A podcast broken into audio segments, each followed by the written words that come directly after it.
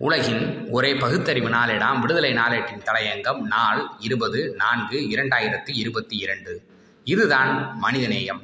இந்த ஆண்டு ஜனவரி மாதம் துவங்கி பாஜக ஆளும் மாநிலங்கள் முழுவதும் இஸ்லாமியர்களுக்கு எதிரான வன்முறைகள் அதிகரித்து வருகின்றன.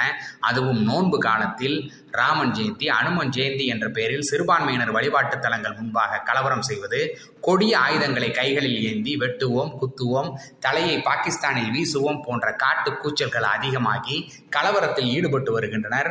போபாலில் இஸ்லாமியர் ஒருவர் சாலையில் செல்வோருக்காக வீட்டின் முன்பு நவீன வசதிகளுடன் கூடிய குளிர் நீர்ப்பந்தலை அமைத்திருந்தார். அங்கு தண்ணீர் குடித்துவிட்டு சிறிது நேரம் அமர்ந்து செல்வதற்காக பந்தலும் அமைத்திருந்தார். இந்த நிலையில் ராவ நவமி அன்று அந்த பந்தலையும் அங்கு வைத்திருந்த குளிர் நீர் கருவியையும் சேதப்படுத்தி சென்றுள்ளனர். இப்படி கொடிய வெறுப்பை கக்கும் மனதை வருத்தும் செய்திகள் வந்து கொண்டிருக்கும் இந்த காலகட்டத்தில் மும்பையிலிருந்து ஒரு செய்தி மனிதநேயம் மிக்க நெகிழ்ச்சியான ஒரு நிகழ்வு எடுத்துக்காட்டாக உள்ளது.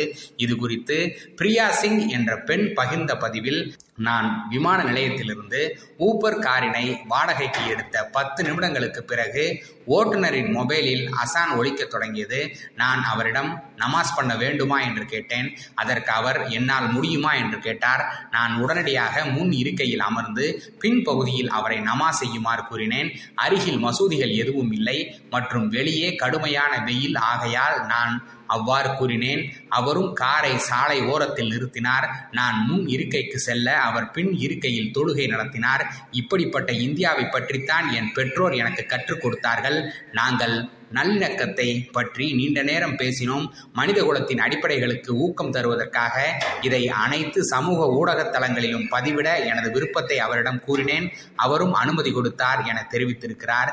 கரோனா காலத்தில் உயிர்கள் பலியான நேரத்தில் இறந்தவர்களின் உடலை அடக்கம் செய்ய எந்த இந்துத்துவவாதிகளும் முன்வரவில்லை.